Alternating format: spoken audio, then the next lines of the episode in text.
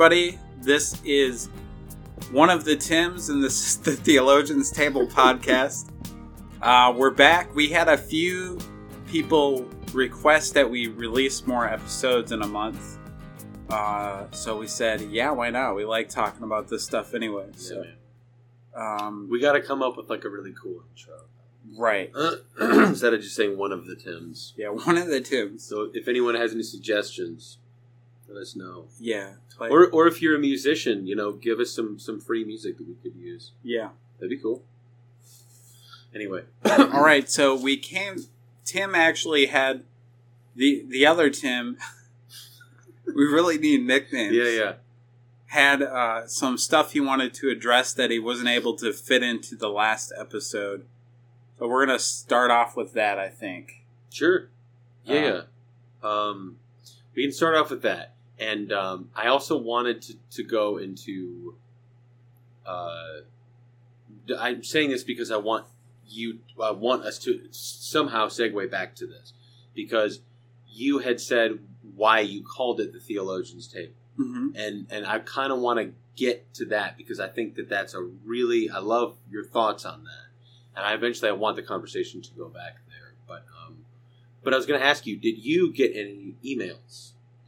I I I didn't get any emails other than from a certain someone. Yes. Who should? Do you want me to read that email? I think yeah, I think he'd be fine with it. uh, I thought it was okay. great.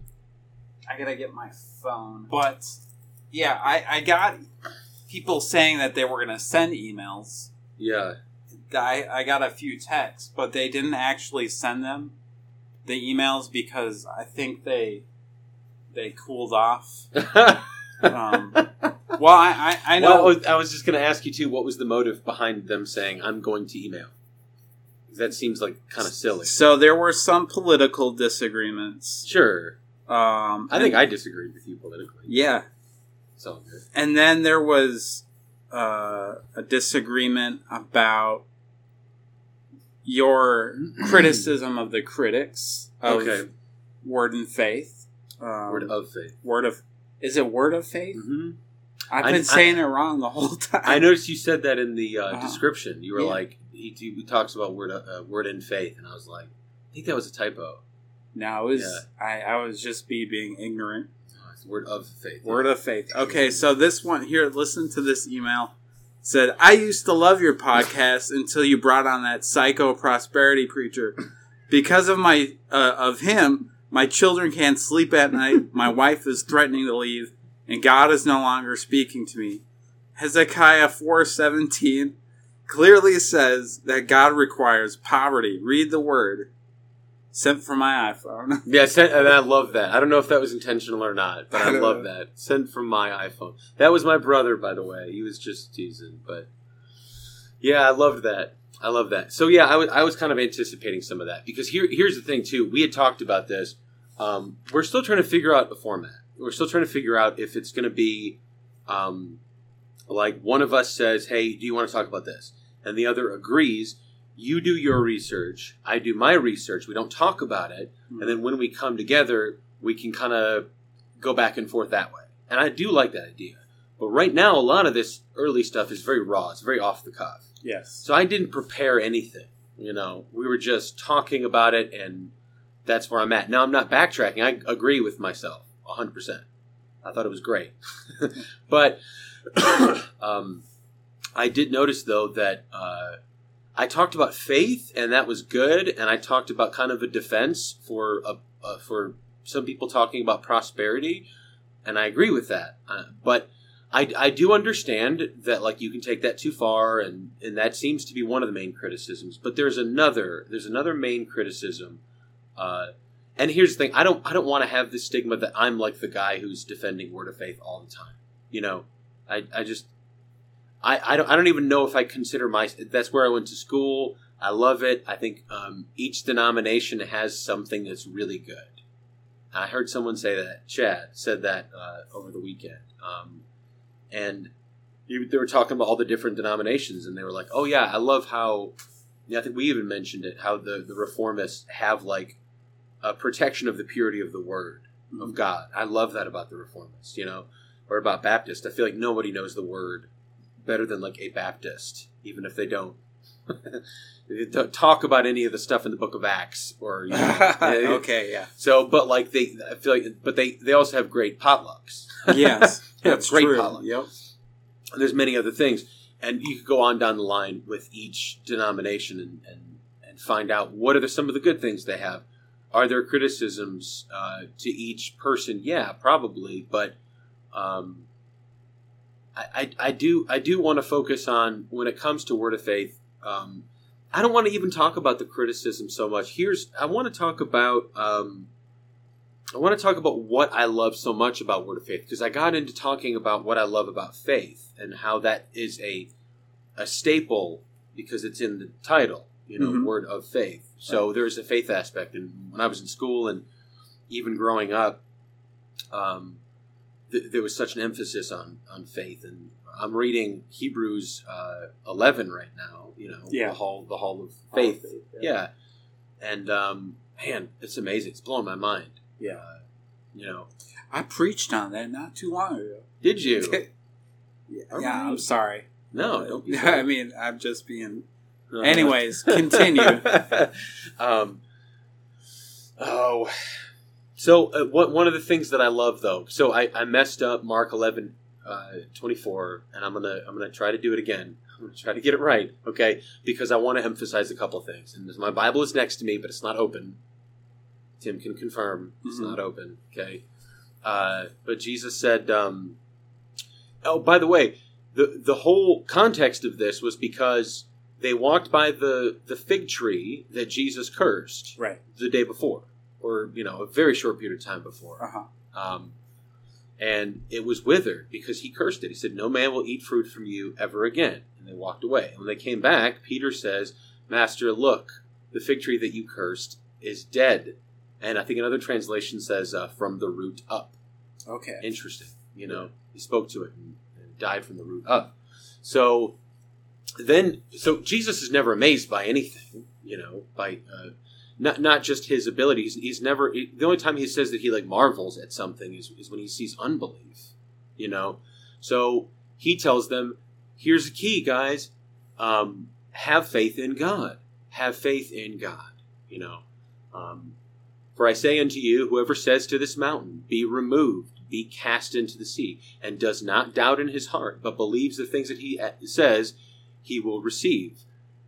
Therefore I say unto you, whatsoever things you desire when you pray, believe that you receive them, and you shall have them. Bam! there we go. Um, got it that time. Um, and and when you stand in prayer, if you have anything against anyone, forgive them. You know? Yes. Um, so it's always important to, to bring it all into. So one of the things that I love though about the Word of Faith is the empowering message that it brings to believers. More empowering than any other denomination I've seen. You know, um, and I, I, love I love how it it really Jesus is is really stretching what's possible because I've had this conversation with a lot of people who say like, well, Jesus could do the things he did because he was the Son of God. That's it. And it's like, that does not seem to be the case. I don't see that at all. And this is a bigger discussion. I would love to get into this with you at some point. But, um, but so here, here he is telling them, like, they're amazed. Oh my goodness, you spoke to something and it died. You spoke to something, you know? Man, I don't know if I want to go here or not, but I've, I've, I've been, re- I've been really on this one verse and it's been blowing my mind. Okay, so Hebrews 11, 2 maybe, says, For we know that the world was created. Oh, I'm going to have to look it up. I don't want to quote this one. All right. Um, okay, so yeah, here we go. Uh, three. So I was off by a little bit. Um, so by faith we understand that the worlds were framed by the word of God. That's awesome. So that the things which are seen were not made by the things which are visible. Man, I'm going to read that again. By faith, we understand that the worlds were framed by the Word of God, so that the things which are seen were not made by things which are visible. Meaning, God is a spirit, as Jesus says, and when God spoke the world into existence, the spiritual created the natural. Okay? So, there's an amazing principle there. So, when it's talking about by faith, our, our, um, ancestors in in the faith, of course, received a good testimony by using faith, by speaking faith, by holding on to faith, and it, it goes on this whole line, all the way from uh, uh, one before Abraham, Noah, before him too, Abel. You know, it talks about Abel, it talks about Noah, it talks about Moses, it talks about Abraham and Isaac and Joseph, all the way down the line, by faith, by faith, by faith. I mean, this is like the most important part here. Okay, so the idea that Jesus spoke to this tree and it died because he commanded it to meant he understood something about the spirit realm. I, with my words, I can bring something about that is not right now. That's not here right now. It's not visible. Okay, so this is this is a principle behind the word of faith.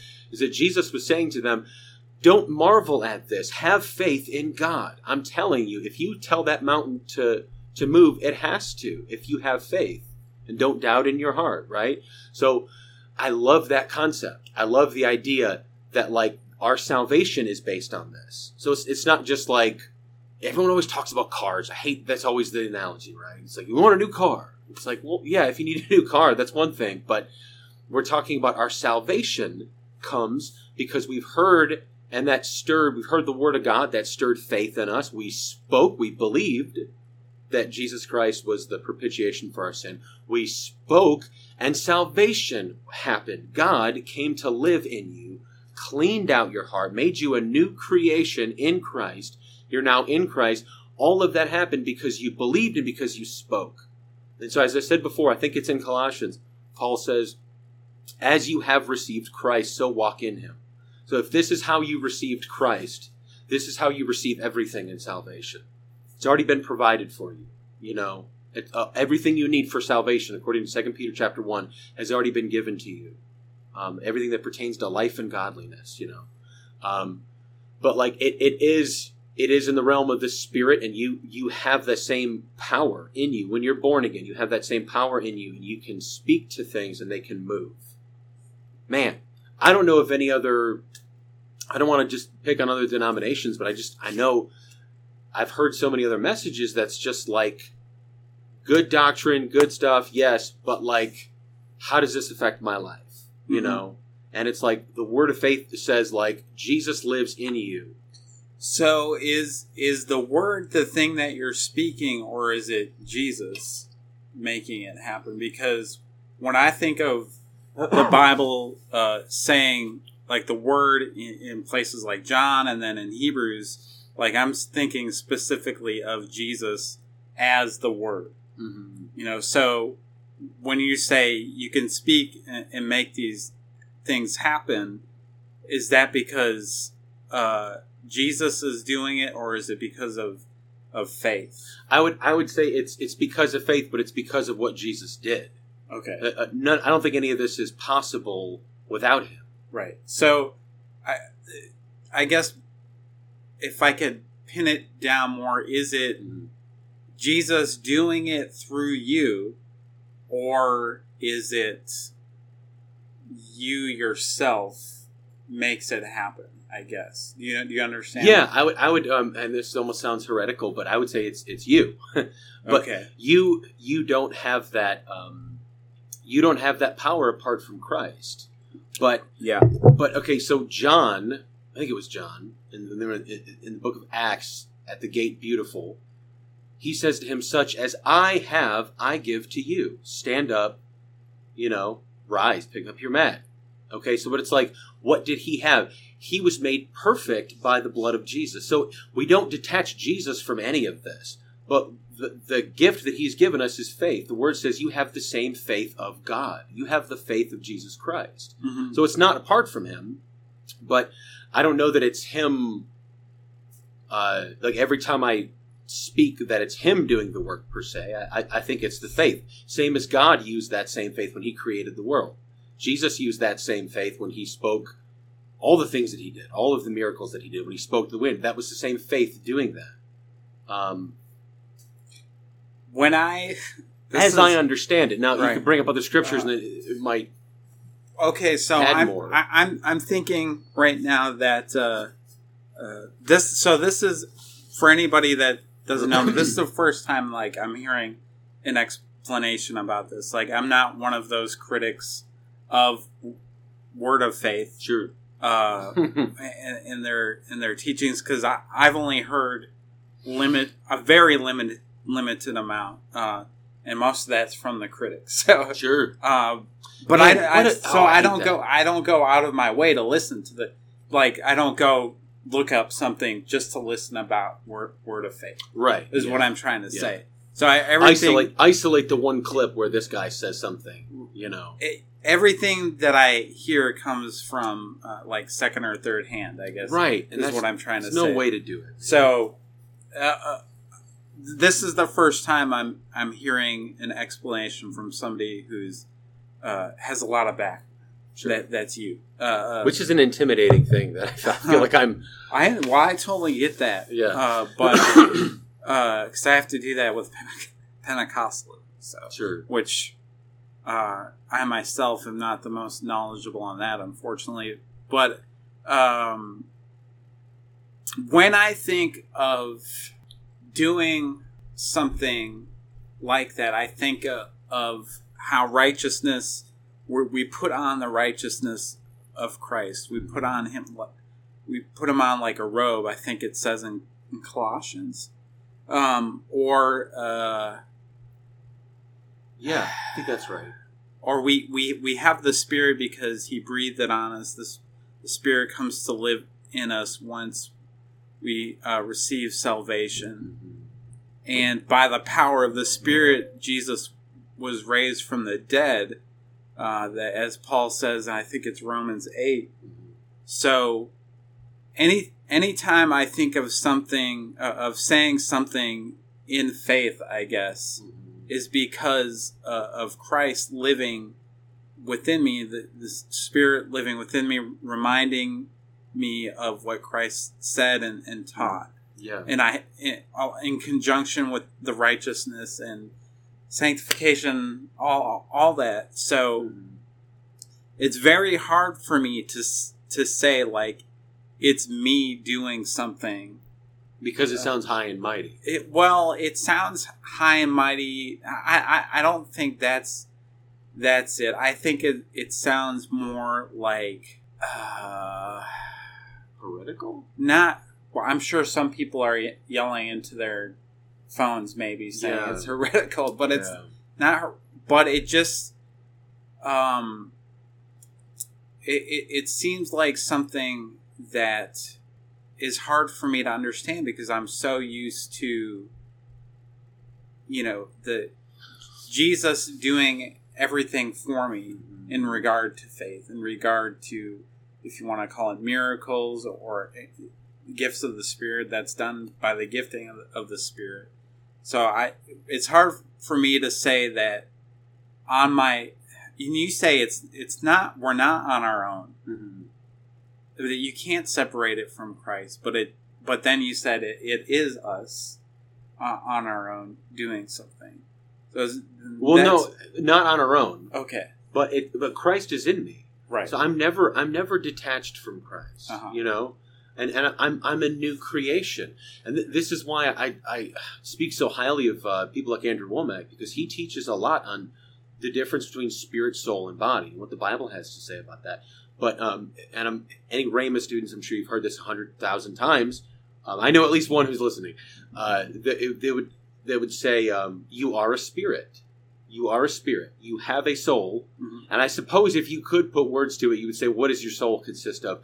Probably something like your mind, your will, and your emotions. And then you have a body. You live in a body. That's just like a shell. That's like a casing, so to speak. But like, so when when Christ lives in you, you are born again. Your spirit is not dead anymore. It's been recreated, and you are a new creation Mhm. because you're in Christ. So another thing about that I love about the word of faith is the emphasis on the in Christ. So okay, that's great. I'm going to heaven. Fantastic. But how does that affect me now on the earth? Well, Paul has a lot to say about that. You know, you are now more than an overcomer. Why? Because you have his nature.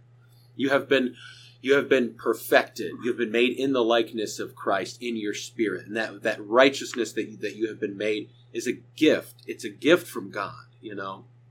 And um what is it? Uh 2 Corinthians 5:17 that you are a new creation in Christ. The old things have passed away or died. One translation says you're literally a new species of being.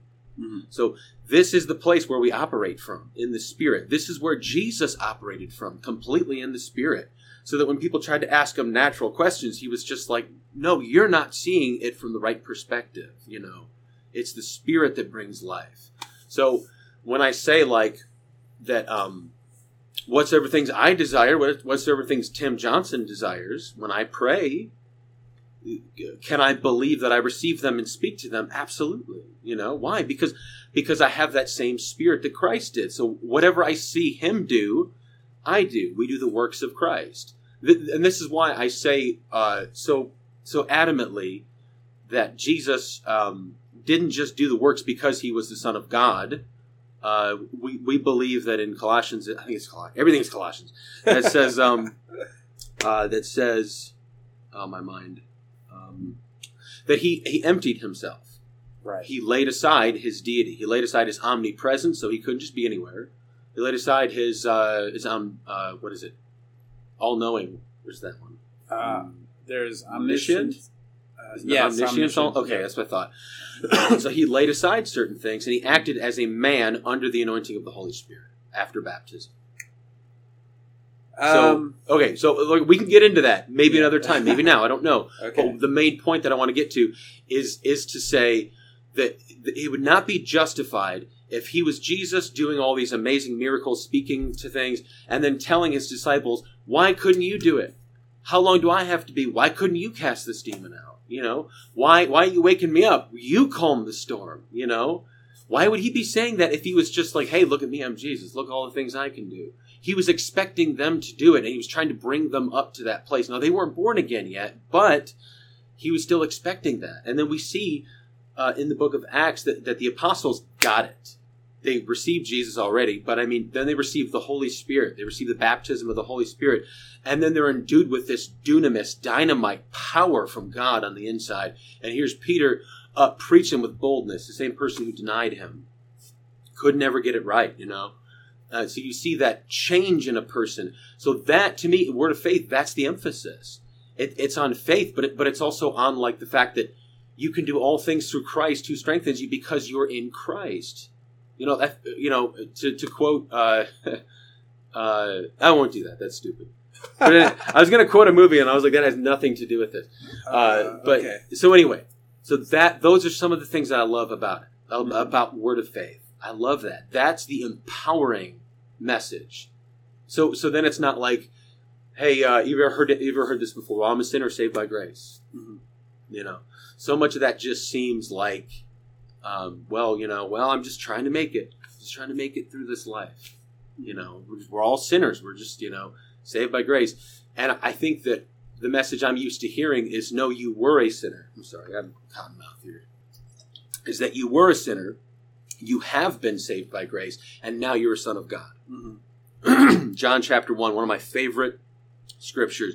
I'm not feeling emotional right now, uh, oddly enough, so I don't feel like I'll cry, but normally, man, when I read this, I feel like crying every time. It's, po- it's powerful.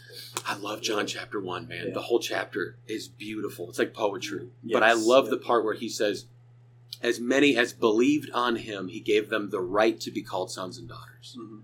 God, I love that so much. So you're now a son of God. And if you don't know these things about who you are in Christ, you'll live from a low perspective where you're looking up at these giants, you're looking up at these mountains all the time and saying, Who am I? Well, it's like, I'll tell you who you are. You're in Christ.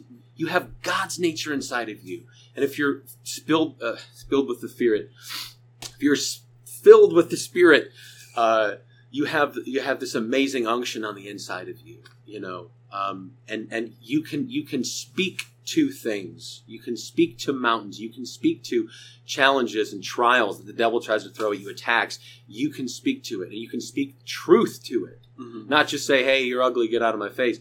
But I'm saying you can speak truth to it. Okay. When- sorry, okay. ahead. Uh, no, no, no. I'm gonna I'm gonna have you elaborate on it. what is what is a practical example of that. So like a real life example of speaking to a mountain Mhm. in, in front of you and it moving.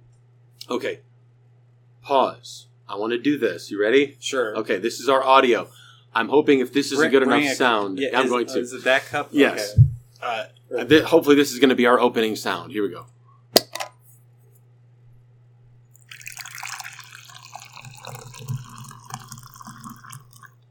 Come on now. Hope we got a good one, man. It anyway, did. It, it, it picked it up. I love. By the way, I love that you said that because that's always where I'm at. Um, one of the reasons I love these type of podcasts and these type of conversations is because, like, I have respect for you. You, we have respect for me. We're on different planes, so it's not. It's not like, um, I don't know, me telling you how it is. You're, I, here's my perspective. You'll tell me your perspective, and we're discussing it. We're not in stark contrast, disagreement with each other. I think this is the way to learn. There's with humility, because I might say some things, and I might have to be like, you know what, I said that. I don't know that I'm there. You know, I, I Okay. may have misspoke, but um, but I love the fact that you said, give me practical application, because I I think that is something that's missing. I think you can talk about a lot of these, and it sounds good, but I want to know exactly how that would happen. Okay, so ask me again. What was it? So what what is a, a practical example of of that like like a real life application Mm. of speaking to a mountain uh, or some kind of trial whatever and then it moving Yeah. because I hear that a lot hmm uh, but I I need to know how, if it if it, it has worked I guess Mm-hmm. like like what real life example can you give me from from that Uh, I can probably give you several. What's coming to mind right now is two things. Okay, so one, one would be, um, in a uh, an addictive behavior, Mhm. or uh, you know, you you could call it a generational curse, or uh, depression is in your family, or something like that, or maybe not even in your family. You might be the first generation. Who knows? But I'm just saying, if it's like depression or anxiety or fear or addiction was a big thing with me, man. Um, and uh, so when I was in um, when I was in Bible college, don't tell anyone in the leadership at Rhema about this. okay But I was uh, yeah in your talks with them. Uh, but I was I was desperately trying to live free because I had just uh, I've been such a knucklehead. I'd done just so many drugs for so many years. You know, say so many years. I mean, it's enough Mhm. but uh, yeah, after high school and uh, toward the latter part of high school, I just I drank a lot and I did a lot of drugs, and eventually, I was I got like full on addicted to coke, and I was like in it, man, and I just lived for myself, and I was sexually promiscuous, I drank all the time, and so as much, as much as I could afford, it's hard to have any money when you're doing blow, man. So so anyways all of that kind of gave me a, a perspective perspective of myself. And um, it took the word of god and it took me cutting off so much of that in order to see myself in christ again. And so what would be a mountain this giant ceiling over me that's like yeah you can go to church and, and you can be in the word and you can be real genuine but you know every friday night you're going to get messed up you know because there's still something in you that's pulling you because you'll never change Mhm. all this is a lie. It's a complete lie from the devil, but it's a mountain because it's been a mountain to me in my life. I've not been able to get around it. And I remember at one point, and this seems silly, I had seen so much victory in the area of addiction where I was just not doing anything and I was I could feel freedom. I could feel it, but I was still addicted to tobacco. That was like one of the last things to go. And uh, um, I, I dipped. Um, I smoked for five years and I dipped for two, and it was like I was just desperately trying to be free. And at one point, I was like, Lord, do I need to check into a rehab center? Not because I'm extreme. I just I needed to be in an environment where I could not have any tobacco, and for at least three days, and then I can I can do it by myself after that. But um, so speaking to it, what I learned to do was to see myself in Christ. Everything everything in the Bible, this is a good exercise for anybody. Anytime in the New Testament where you see the word in Christ, write it down. Because especially in Ephesians, it's chock full of it. What this is saying is this is your inheritance in Christ. So just like Abraham's sons inherited the blessing when the blessing followed through each one, um, they had that inheritance, they had that blessing no matter what. But it was really up to them to know how to use it, right? So I think the same thing is true of being in Christ. Well, you're a new creation. Well, why am I still sinning all the time? Why do I see this, this ceiling over my head and I can't get past it? Because you don't see yourself as in Christ yet. You have a very unrenewed mind. It's like a computer program, you know? You can change out so many things, but it's, it's just doing what it's used to doing. So th- this is, this is my reality. And I was so desperately trying to be free. And then I'll tell you the scripture that really did it for me that once I meditated on this, 2 Corinthians 5:17, I already said it, right? Therefore if anyone is in Christ, in Christ. He is a new creation. The old things have passed away and all things are made new. All things are new. God, I love that scripture. And I remember the Holy Spirit, I was super high one night. I mean, I was, it was like the last time, quote unquote. This is it, man. Yeah. And uh, I was chopped. I was a Bible college student doing that, man. Not not because not because I was trying to get away with it. I hated it, and I just wanted to be free. But uh, I just no, I I love to get high. man. dude. I I understand. Not with drugs, but with other things. So- Yeah, I think most people can understand Yeah. that. Um, but God was gracious to me. Like I said, I wasn't I wasn't trying to be cool. I wasn't trying to justify it. I just man, I'd done it for like eight years. Mhm. It's hard to stop something you do for eight years. But I remember in my high state, the Holy Spirit was gracious enough to talk to me, and He said, "I just got that tattooed." Second Corinthians five seventeen on my on my side, and the Holy Spirit was like, "You know that you can be free if you make that a reality in your spirit, if you make that a reality in your mind." And I felt Him saying, "You need to unpack that scripture. You need to write it down. You need to pray about it. You need to speak to those lies that are telling you you'll always be this way. This is your family line. This is the way you were raised, whatever it is." Um, and and so in that amount of time, it was me speaking to it. Maybe speaking to the lies and saying it's a liar. But my, my point is, you're speaking truth. I'm speaking truth to lies. And then I saw that breakthrough. I, I can't even tell you how it happened. I just remember the reality hit me where I was like, I'm a new creation. And I'll tell you what, all of those desires completely went away.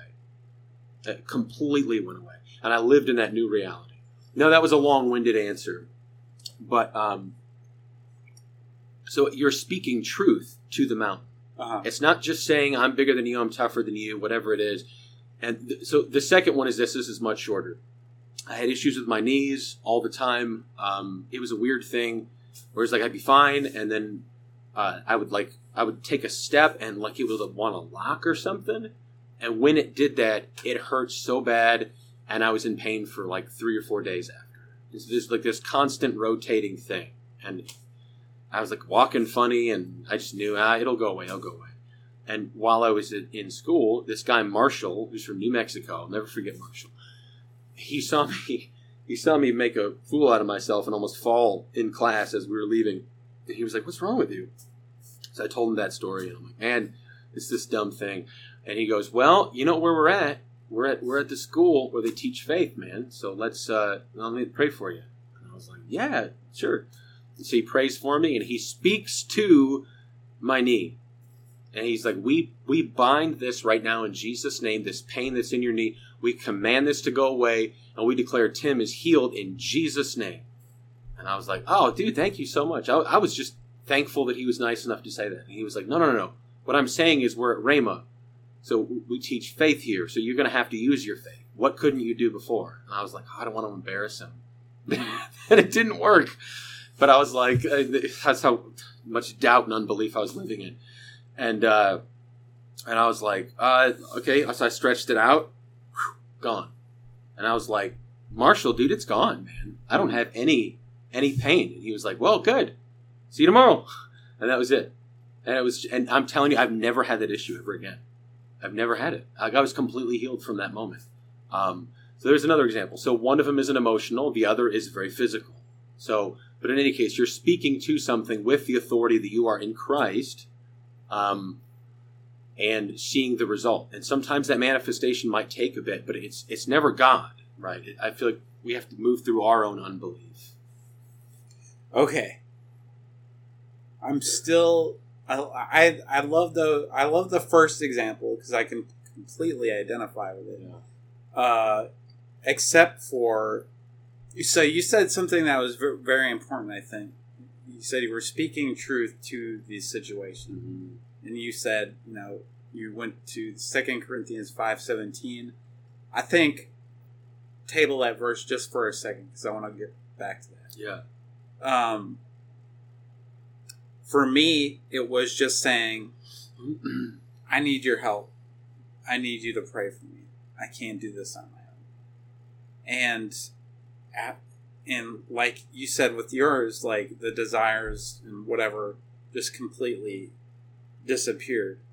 Uh, it melted away. And um, so because I was speaking truth to that situation, but I still have a hard time saying that, you know, it's I, I still have a hard time accepting that. And I, I'm sorry, I didn't mean to laugh at that. I'm laughing at myself. No. Uh, that uh, it's something that I have to work through with my faith. Elaborate. With, having a hard time. with, so, I- I guess about what you just said. The healing part. Yeah, not the healing part, just with, um, that it's there's something about my faith that's blocking this mountain being moved. Did I say that? No, I kind of inferred that. Okay, it's funny you say that because me and uh, the brother who emailed the Uh-huh. nasty email, Right. um, we were just talking about that about how uh, so so much of what may have been abuse of word of faith or Pentecostal or whatever whatever you It's call it by there. Yeah. um, is the idea that it's like well if you're not seeing it it's because you don't have enough faith. Okay. I hate that. It's Mhm. not true, and that's that's a gross misunderstanding of what faith is. The truth is, if you're born again, you have the faith of God. You have the same faith that Jesus had. Okay, but what we need to do as believers, the what working our salvation out looks like, is us renewing our minds and and ridding ourselves of unbelief. So a good example of that is when Jesus. Um, they he comes down from I think it was Transfiguration. He came down and they had the demon possessed child, or he was uh, uh, epileptic, I think it was, and they but they said they could not cast this demon out. Right. The disciples couldn't do it. And the dad was like, "They can't do it. Can you do it?" And he's like, "How long do I have to be with you?" So he cast it out, and then afterward he says they asked him, "Why couldn't we do it?" And he said, "Because of your unbelief." Mhm. because of your unbelief. And so I want to talk about unbelief for a second here, but um, but then he says, uh, but this kind can only come out through prayer and fasting. Now I always thought he was talking about this type of demon. You know, I think what he's talking about is unbelief. This type of unbelief can only come out through prayer and fasting. This is how you rid yourself of unbelief. You convince yourself of the promises of God. That's an interesting interpretation. Yeah. That I don't think I've considered before. I can't take credit for that. That was Wommack's. I'm stealing that from him. But okay. Since you said it, I'll give myself up. I have to give a little room to ambiguity of Jewish writers for that uh, interpretation to be plausible Hmm. because they they would the way that they write is they put a little bit of ambigu- eh, ambiguousness vagueness I Mhm. guess in there so that you wrestle with Hmm. the text and you're like well does it mean this or this or does it mean both Hmm. um, so I could see, That's interesting. I could see that. I mean, I could definitely see that interpretation of prayer and fasting getting rid of un- unbelief Mhm. because the purpose of prayer and fasting is to get you closer to God in the first place, even if you're using it as an intercessory means for someone else. So, And and plus, one of the things that fasting really does well is it, it teaches you to not listen to what you're seeing, oh yeah, to not Uh-huh. to not uh, operate in the carnal realm. Mhm. You know, carnal is referring to your five senses. You know, so it's like, I- and I'll, I'll steal this from someone else too. That was that that kid was having an epileptic seizure on the ground. So imagine that you're praying for someone, they have a seizure. Boom, your mind goes into high gear. What's happening? oh my gosh, what's happening? It like shakes you out of the spiritual realm and into the natural. Like, oh, okay, we need to stop this. We need to stop this. You know. And so here's Jesus is in complete control of his of his uh, his soulish realm. You know, where he can see the spirit and he knows. No, I said come out because even Jesus, when he said come out, it still had an epileptic seizure. Mhm. You know, but see, Jesus is saying no. I said come out, not shaken by it, not shaken by it at all. You know, I think fasting does that. It's the prayer and fasting that it's like I'm not going to live by my five senses, just by what I see, by what I hear, by what I whatever. Jesus is taking us to a place where he's saying, you need to get rid of that unbelief and believe that it is in that it is me in you doing the works. I think that's what I wanted to say. Okay. Now going back to Second Corinthians five seventeen and what you talked about in relation to that. I I like it a lot. Okay. Yeah. And the reason why I like it is because uh and is because I don't like the neo reform emphasis on wretchedness. Like every time uh Yes. Okay. so this is the part that bothers me about uh, the reform is that um, you're uh, a piece of trash, which you know, I'm in. What? I'm going to that church. Which, which no, I mean like you I'm can sorry, you, you can make a biblical case for yeah that without Christ, you know, right. you're a dung heap. Mhm. Uh, but in Christ, you're a slightly better piece of trash. Get out of here with that. like I that Oh. that that's some of the stuff that I see with with uh, the the neo neo reformed uh, movement today is that there's always a, a, a consistent emphasis on wretchedness Because I know it. It's I, disgusting. I get it. I get it that yes, on my own, I do what I don't want to do, and what I don't want to do, I do. right. But if I'm in Christ and I'm totally on board with uh, sanctification and pursuing holiness, uh, I'm not going to want to do it on my own. I'm a new creation. The whole point of new creation is so that you can share and get God's life and get closer and Mhm. holiness and all, all that. So, yeah, I'm I'm all for that, and I think that uh, th- that's something that we should concentrate on Mhm. uh, rather than constantly having this desire to feel guilty. Well, you know, you know what it so- is. What is it? It's pride. Okay. It doesn't seem like pride. It seems like humility, but it's pride. Why? Because you are saying it's still all about me. I still, well, I guess, you know, I, I guess the blood of the Son of God wasn't enough. I guess, you know, what, who I am is just, you know, it, Jesus, he did put a good down payment on the sac, on the, uh, the, the penalty for sin, but I got to make it up. I got to make up these payments by trying to do works. It's all works and fig leaves, covering sin, and you, all you're doing is focusing on yourself. You're still focusing on your sin, on your own wretchedness, but Paul says we come boldly before the throne of grace. You don't come boldly if you're a slightly better piece of trash. Mhm. There's no boldness in that. You know, Jesus made you righteous by his Mhm. blood. What is it? It's another one in Corinthians. Um, he became sin. Jesus became sin who knew no sin that we might become the righteousness of God in Christ. In Christ, not in heaven. You know, I think most people want to push that off and like, yeah, yeah, we will be righteous in heaven. No, I'm saying you are righteous now. Once you're born again, you have the faith of God. You are, uh, as, as I'll quote Wommack here, wall to wall Holy Ghost. Uh-huh. Uh, that, that you've been sealed by the Holy Spirit, incorruptible seed. Like, good night. You you're already holy. You're already holy, one hundred percent holy in your spirit, and the work of salvation is renewing your mind to who you are in Christ. You know, Yeah. So let's let me get off that train. That's Uh, darn, I almost don't want you to because I was going to say too that like you can't speak to anything with any sense of confidence Mhm. Because you're just a lowly worm, right? yeah, who the, are you? The worm. Yes, the worm theology. Now I'll have to say So that you know the words for everything. Well, because uh, even even John Wesley speaks about just one time though about how you feel like a, a worm you know, just like pitiful creature before God.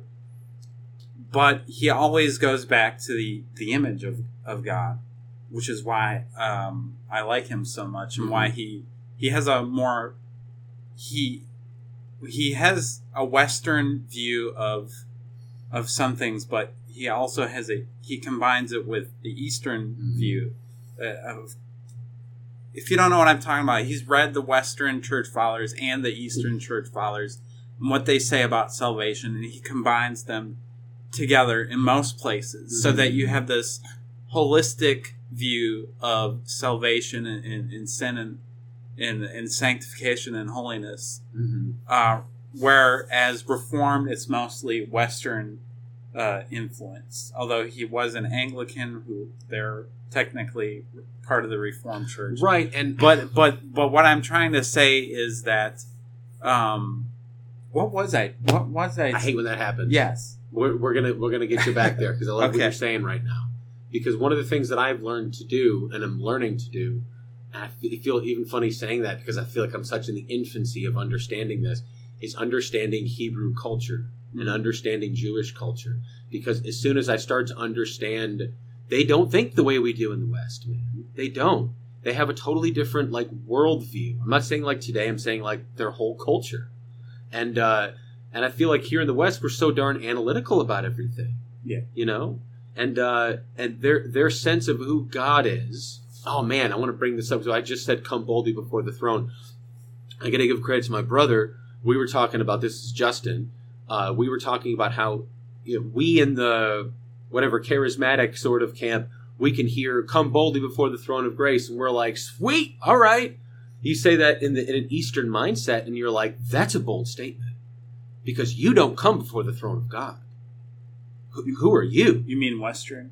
No, no, no. I'm saying like the. I'm saying like a Jewish person Okay. under, understanding the holiness of Yahweh, understanding the who you're before. No one can see God's face and live. Who are you to come boldly before the throne of grace? Okay. So it's like what the writer of Hebrews was saying there was an unbelievably bold statement because he was writing to Hebrews Uh-huh. who had an understanding of who God was, that there had to be all this blood spilt, all this blood sacrifice, and all of these requirements to even get into the Holy of Holies, and you still didn't see his face. Right. It was all temporary, right? But um, here in the Western Church, it's like, you know, it's easier to say, well, we can come boldly before the throne room of grace because sometimes we don't have that long, deep history of understanding God, the God of Israel. Now, the writer of Hebrews says it's because of Christ we can enter boldly.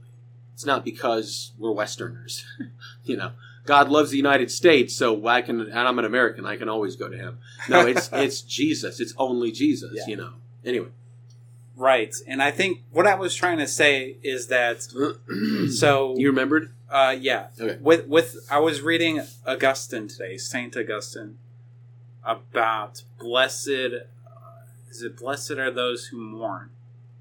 And he's he was he he brought it all back to sin. He was like, yeah. Uh, so Jesus was saying this because, uh, you know, sin makes you really mournful, and you should be in tears, uh, mourning your sin. And I'm like, sure that's part of it but he he stayed there Uh, and i'm like no you but these are people who are actually mourning yeah. and jesus but just a couple chapters before this read the scroll from isaiah i think it was 61 saying that he was gonna bind up the brokenhearted Yes. and that's what's being put into Oh, the yes. beatitudes like these are actual Mm. people who are brokenhearted they are they're living they're living in covenant with god and yet Mm. they see all of these unrighteous people uh, with all of the power uh, killing everybody and persecuting them and they're brokenhearted and they're they're in mourning Yeah. and so that's what part of what Jesus was speaking to. I mean, he's he's he's going to speak to it all because he's cosmic, oh Lord over everything. That's a good point. Yeah. So yeah, there's the sin in mourning. Uh, there's the or the, the the sin. Your gosh, the sin that causes you to mourn Right. in tears over the stupid crap that you did, Mhm. but there's also the pure brokenhearted that he's binding up, Oh man, that's good too. that he's blessing. So that's oh, so good. so that's where I think uh, it leads to Second Corinthians five seventeen is that you're a new creation. You don't uh, it, like it, it covers everything. You're completely new. You you can have victory over sin. Mhm. Okay, Yeah. and it's and you'll struggle with sin your whole life, but you can always have victory in your life with with sin, and then you'll have come into complete victory. Uh, For me, anyways. I, I think I disagree with one thing you said, but say the last part again. Like, what, what do you mean by you will come into victory? When? So when you're when you're with Christ physically, Okay, so at the end of your life. yeah, at the end of your life, or when Christ comes back. Right. So what what I would say, a good point. So what I would say first, I, I almost I feel like I have to say this because I loved what you were saying there. I think it's beautiful um, because I was just listening to uh, someone who lives uh, Heidi Baker, I think her name. is. She lives in Mozambique, and uh, apparently they're war torn. Show you how much I know about what's going on in the world. And uh, I won't go into much of it, but she was sharing heart wrenching stories about barbaric behavior that I cannot fathom. I cannot fathom. Um, l- little kids being mutilated. It, it's it hurt me so much to hear it. I had to put push pause at least two times and just try to hold back tears. Mhm. And I was just like, these are Christ followers. And and she said, and they, they after after all this happens, they have to walk three days with no food, no water, and with shredded hearts. I think we don't need to gloss over that. Don't need to gloss over the fact that that reveals something about God's nature, that He is there for the brokenhearted. Man, that's so beautiful. Like I was almost in tears as you were talking about that. I think that is a beautiful thing about His nature. That yes, sin does make you grieve and does make you mourn, absolutely. But what He's saying is that, like, what does He say? By the way, blessed are those who mourn, for they will be comforted. Yeah. So before that, he says, "Blessed, blessed are those who are poor in spirit." Mhm. Blessed are those who are uh, mourning, Mhm. and then I, th- I'm not sure what comes right after that. Maybe it's, um, I don't think it. Let me Matthew, open Matthew your Bible. five, right? Yes, right there. Uh, While you're looking that up, I just I, I love that about God. I love the fact that, um, boy, if, if we can if we can understand, man, I'm getting emotional. If we can understand the heart of God for humanity, So he says, "Blessed are those who are poor in spirit, uh, for theirs is the kingdom of heaven." Mm. Uh, poor in spirit. Okay, yeah. Don't make me start preaching. Blessed, blessed are those who mourn, for they shall be comforted. comforted. Yep. Yes. Blessed are those are the meek, for they shall inherit the earth. the earth. Yeah. Blessed are those who hunger and thirst for righteousness, for they shall be filled. I love and that part. he keeps going. Yes. he keeps going. uh, anyways, I just I wanted to hit on that part because I just love that about the nature of God. Um, I, I think if, if there's some criticism I have towards um, other other believers who are maybe on in the faith faith zone is that like so so much of it is just like so much of it is spoken in pride, and it's like, well, you you need to you need to believe this, you know. Look look at me and my big faith, and Uh-huh. some of it is like, you know, we're we're under trying to understand God. There's a lot. That's why we're doing this darn podcast. We're trying to understand God Right. and discuss from different viewpoints. And I, I think when it comes to things like that, we can gloss over that. I just I wanted to at least give that some attention because that was really speaking to me. Um, the sin issue, where I think I disagreed with you, is that you say we'll always struggle with sin, and I would disagree. I don't. I don't think that that's the case. So maybe this is going back to the thing, the really big issue, and we're going to have to hit it at no, some point. I just think you might be a better Wesleyan than I am. I said I, don't- I, I don't know much about Wesley. or Uh, say what you're going to say, and then I'll tell Sure. you if it lines up with. So what what what I would say is that uh, because you're a new creation, um, you've been made holy, you've been made righteous. So does your spirit ever deal with sin? No, a- any any sin that you're dealing with is flesh, which you're told to crucify the flesh, Yeah. renew your mind. But um, I, I don't I don't see. I'm not trying to put anyone up on a pedestal per se, but I don't see how uh, Paul really ever struggled with sin. You know, that, that's not to say is he not capable of sinning. No, we all are, of course. But like, it just seems like such a hopeless end to be like, don't sin, but you're probably going to. You know, Okay. and it's like, no, no, no. You can have victory over sin. You can have victory over all these things that all the mountains we were talking about.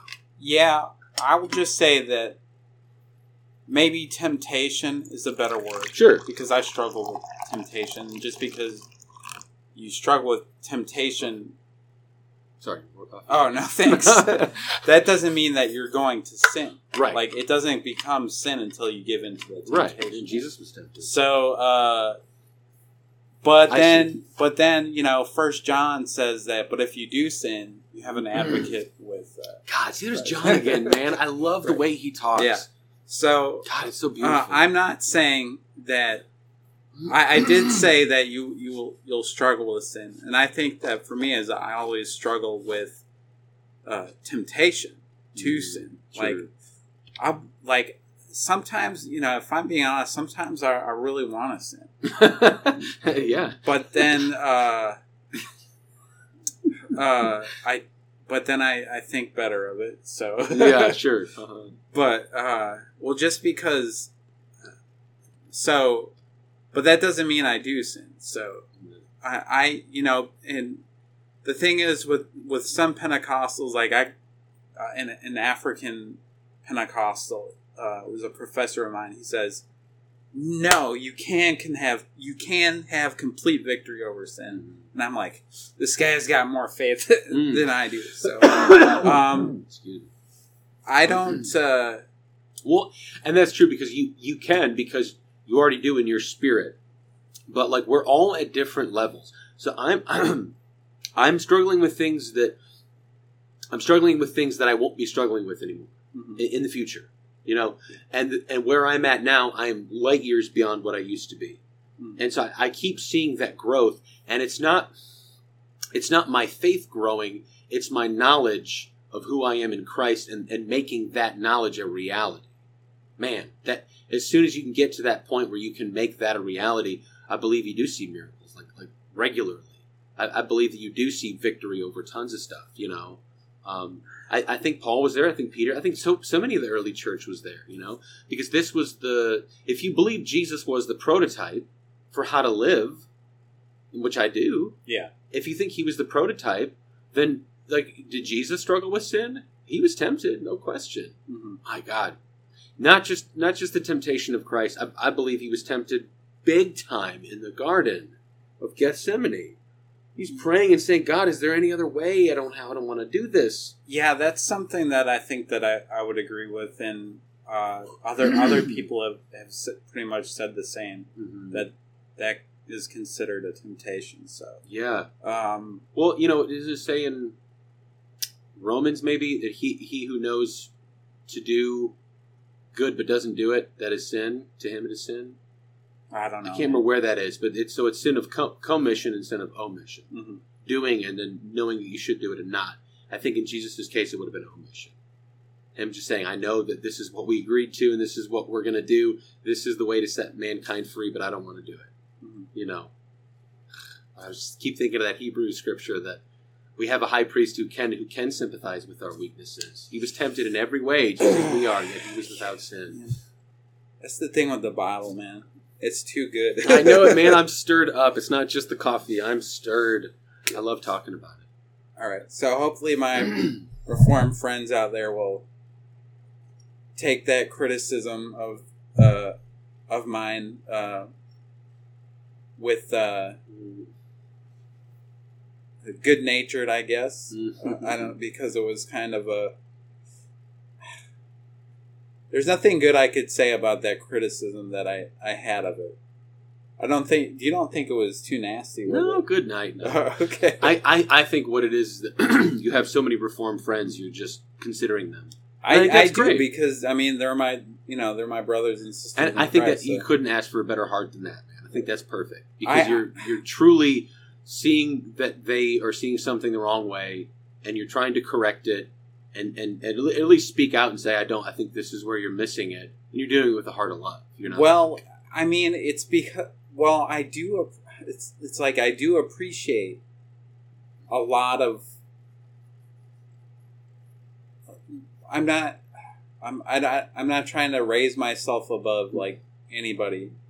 I, I appreciate like there is a big emphasis on sin, dealing with sin in Reformed Christianity, Yes. which which I think is good because you know sometimes here in the United States we get a little self helpy with okay let's go there let's go there yeah. because we talked about it before Uh-huh. so go ahead continue sorry So, uh, I think we do have a tendency lately uh, to get a little self helpy uh, in our faith, uh, but um, we have to remember that sin is crouching at our door, uh, and I think the reform movement does that very well with with that awareness. It's just like after you've dealt after you've received salvation is where it runs into a problem for me because it's still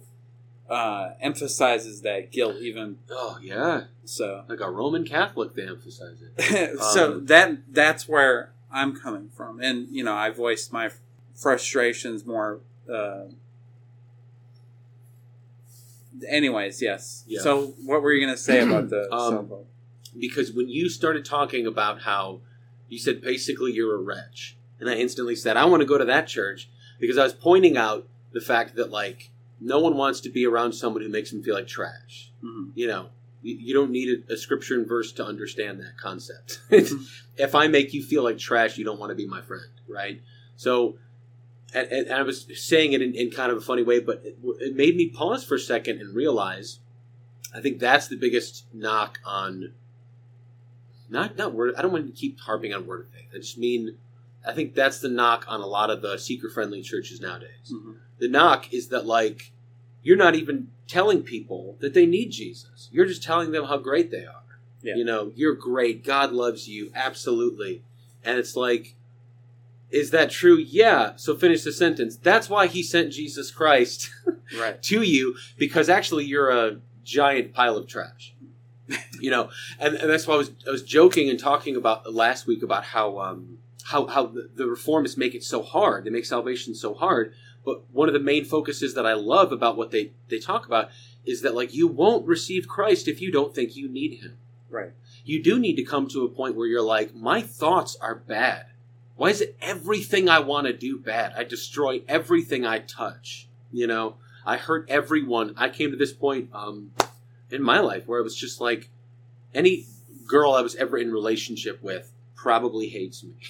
you know, and it's like my landlord in the past probably knew that I had a coke addiction because I never had money for rent. You know, Mhm. and so I just see all of this, oh, terrible, disgusting nature that the Bible talks about. You were aliens from God.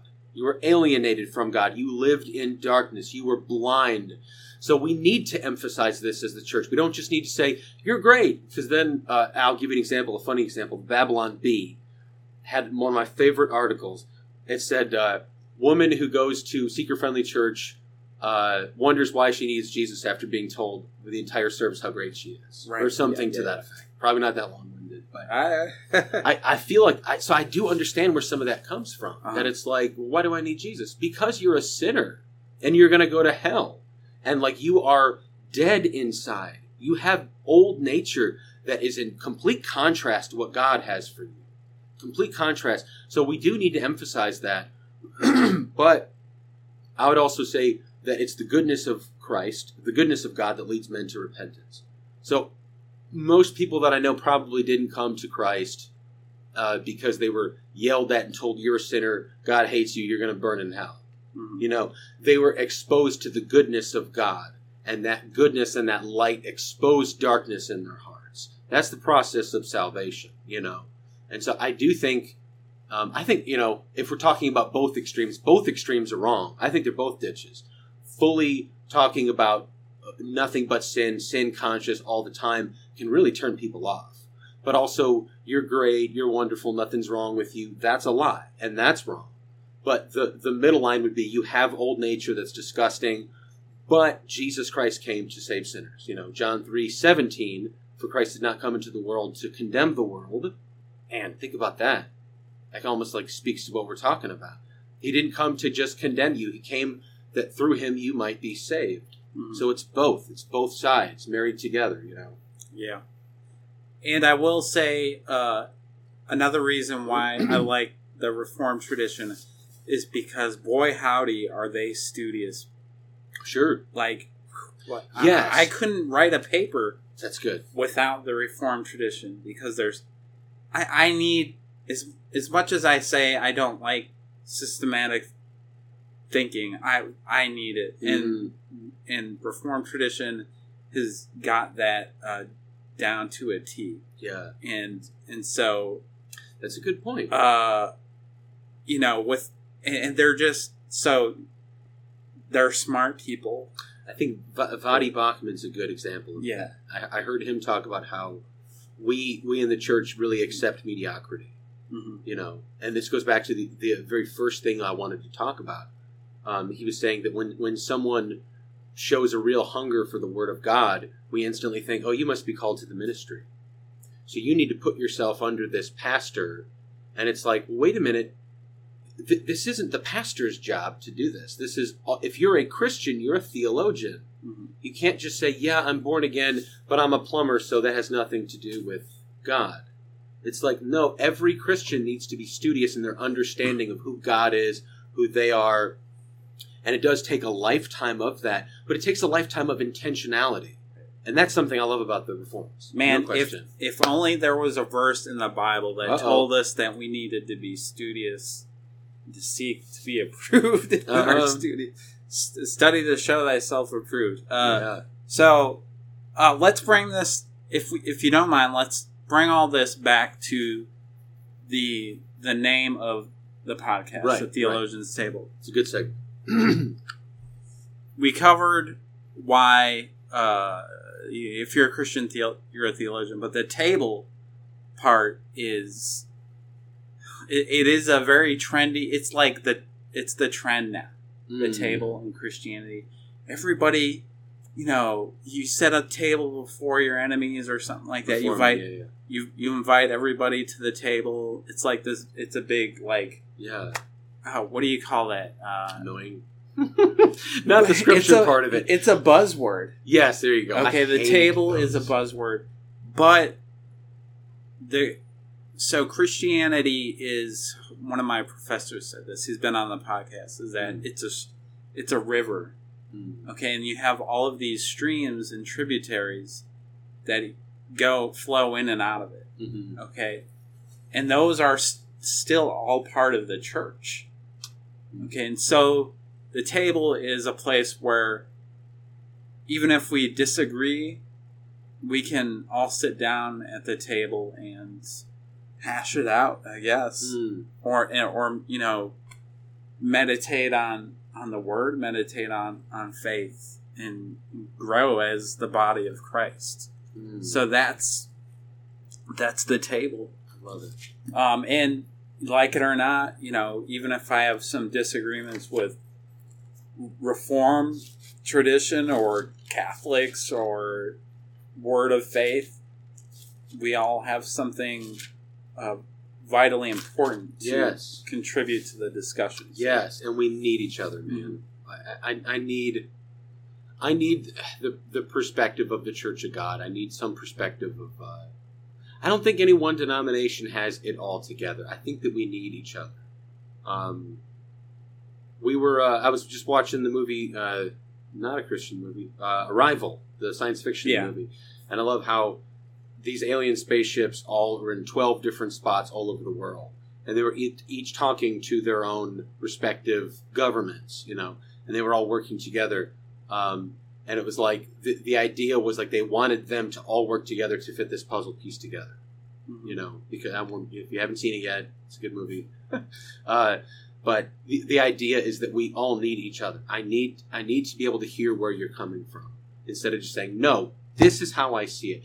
If you're talking about things that are like clearly heretical, Jesus was not the Son of God, you're not in the church, you know. So there there does there does come a line where it's like, okay, here's why I think you're way off and you know in danger, so to speak. But I think we can all add something to each other, and I do think the table is a beautiful picture um, that Jesus, uh, you know, the marriage supper, supper of the Lamb, and the, Oh gosh, yeah, yes. and Yep. and the parable he told about how uh, he had prepared this giant banquet, you Mhm. know, and told told every told all of his friends, "Hey, I prepared all this stuff. Look at all this work that I've done to make this amazing meal.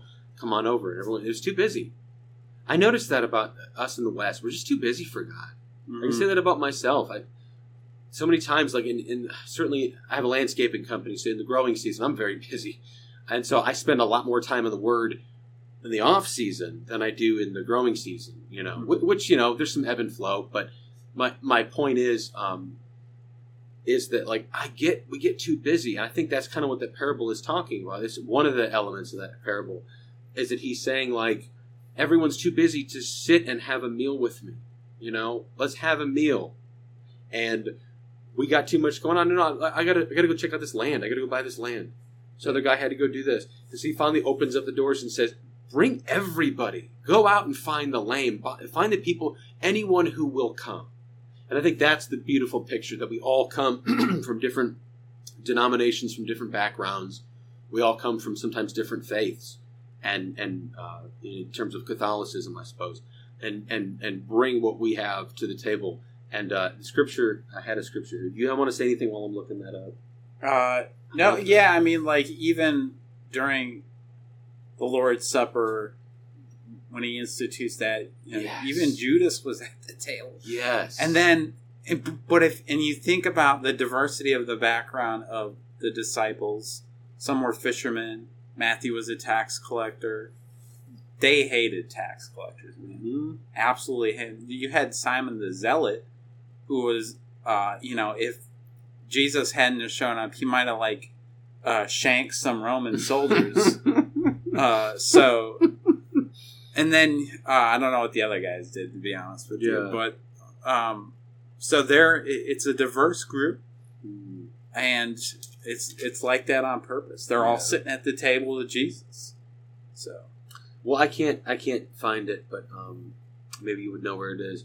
Uh, is as you were talking about that picture of the table, I was, was imagining the early church in the book of Acts. It says, um, and they all ate together and did everything together, you know.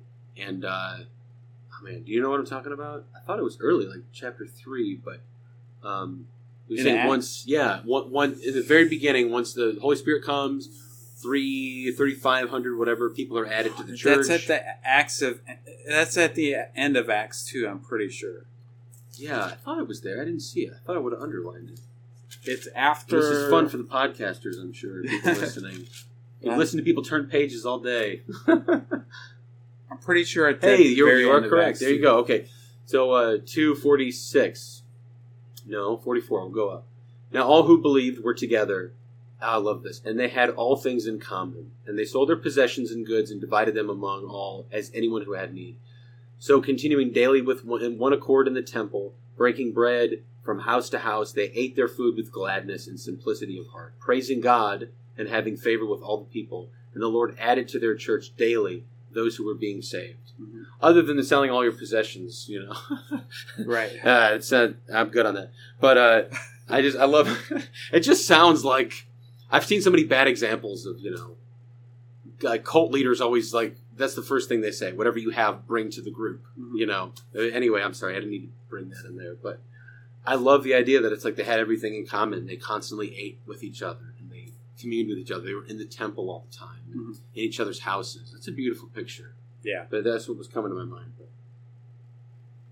yeah, so I, I think it's important to go back to Voddie Baucham's point. I, I think that we are um, we do accept mediocrity. You know, that people who were born again twenty years don't know anything about the Bible, Yeah, and that's they, and they and they see someone who, who takes an interest and think you're called to the ministry. It's like no, I'm called to be in business, but I love God. I'm called to the ministry of reconciliation. I want to know who There I'm reconciling Yeah. and who I'm reconciling them to yeah. You should be born again because I am. Uh You know why?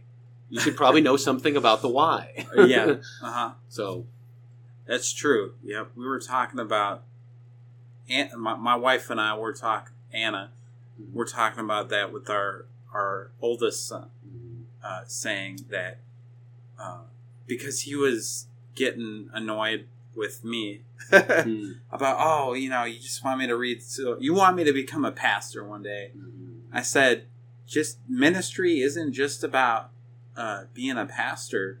I said, it's about being uh, um, you could be a ministry is in any field. Mm. You know, if you're a, if you're a Christian, you know, people should notice a, a difference of who you uh, notice a difference about you, no matter what your occupation is. yes. You can tell them uh, why you're different Mhm. uh, and you don't have to be a, a preacher, a pastor, or whatever. Yeah. And I don't, and I think like, I think he finally understood something about Christianity. Mhm. right Yeah. there, so and that that's important. And I can remember uh, a, a handful of times I worked with uh, certain people who were not in the ministry, who were just Christian. Yeah. And uh, I delivered furniture to this house, and it was being worked on. I don't think the owners were even there, and it was just the construction guys. And I walked in, and whoa! I felt the presence of God the second I walked in, and I was like, "Whoa! What's going on in here?" And it was like they had they had Jesus culture playing. You know, Kim Walker Smith is just like getting it and like worshiping and I felt it the second I walked in, and I was like, dude, these guys are believers. Not just because they're listening to some Christian music. I could feel like the presence of God so strong. And I was asking them, I was like, are you guys, you guys believers then, huh? And they're like, oh, yeah, man. And they started talking about it. And it's a great picture of, of like what it, what it is to be a believer. You, the, one of my favorite scriptures that Jesus says is the kingdom is in you keeps talking about the kingdom. Sometimes he's referring to heaven. I think other times he's referring to the kingdom being in you. no, I You think know? he's definitely referring to the kingdom. In fact, one of the best writers about that, in my opinion, is a guy. He's, he passed away in the '90s, but uh, is Dallas Willard, who just he, he, he's it's amazing what what he writes about. And, uh, a friend of mine uh, posted recently said, "What book outside the Bible has brought you closer to Christ?" And I definitely think it was uh, it's been Dallas Willard's divine the divine conspiracy. And he talks he talks about uh, the kingdom of, of God being in you. Yeah. So I mean, I've got my spiel on that uh, that we don't have time to talk about, but Yeah. uh, But that's good though, man. I, I, I I don't know if this is 100% true, but I think I heard someone say that like something close to 90% of what Jesus taught about was the kingdom. Mhm. You know? and Matthew for sure. Oh my gosh, that's why I love Matthew so Yeah. much. It's just nothing but red letter. hmm It's just so like I don't know what the word I'm trying to think of, but like there's just so much of the word of God. There's Right. so many times that it's like the kingdom of heaven is like, and I'm like, whoop, there it is. Yeah. What's the kingdom of heaven like? You know? The red letters make me mad because I I just I want more of the red letters Yeah. throughout the rest of, of the Bible. You know what I'm saying? You know, and that and that kind of goes to that uh, talking about earlier about the emphasis of the Holy Spirit. And Jesus said it's it's for your betterment essentially that I that I leave. It's for your advantage that I leave. right? And it seems like no, but you have so much to say. Yeah. But he's saying, but because he's he's going to give us the Holy Spirit, who's going to live in each individual person and be his representative to us. So he can speak to Tim Johnson, you know, and I don't have to be in proximity wherever Jesus was. hmm You know, you have multitudes of people following Jesus. All these people, probably in some in the back. Did you ever see that scene from Monty Python it's showing this showing Jesus? I think it was uh, Life of Brian. If anyone's listening, don't watch that movie. It's terrible. It's the worst thing in the world. I don't know why I watched it, but there was that really funny scene where it was like it shows Jesus teaching. Blessed are he's doing the the uh, beatitudes, and uh, it shows this giant crowd. It keeps going farther and farther in the back, and then there's the people in the, in the very back, and they're like, "What is he saying?" He's like, "Ah, blessed is everybody." you know, and it's like terrible. But uh, if you if you were that far away from him, you couldn't hear him. But if the Holy Spirit lives in you, I can hear him anytime. I can hear him whenever. so I do understand what you're saying, but it's the Holy Spirit who brings light to everything Jesus said. You know? That's true. Yes. All right. So, uh, I don't know about you, but I think that we need to wrap it up here because Yeah. it's a school night. yes, it is. So, It is a school night. Uh, but uh, I feel good. I feel like Yeah. I feel like I got out so many things that that that I feel like I missed. But Right. like I said last time we talked, I wasn't preparing to really defend Word of Faith or Mhm. any of my own beliefs. We were just you know mhm. chatting, and then Yeah. after it was done, I was like, oh no, I missed the whole part about Word, right. about how it's the Word of Faith. You know that that's so important. But yeah, so All right. So if you guys uh, have anything you want to email us, the email is theologytaco at gmail.com. Someday, maybe we should create a new email, but that's what it's going to be for now. Um, and do you rate us on your podcast platform that you're listening to us on. And Tim, do you have anything else you want to say? I don't think so. All right. Okay.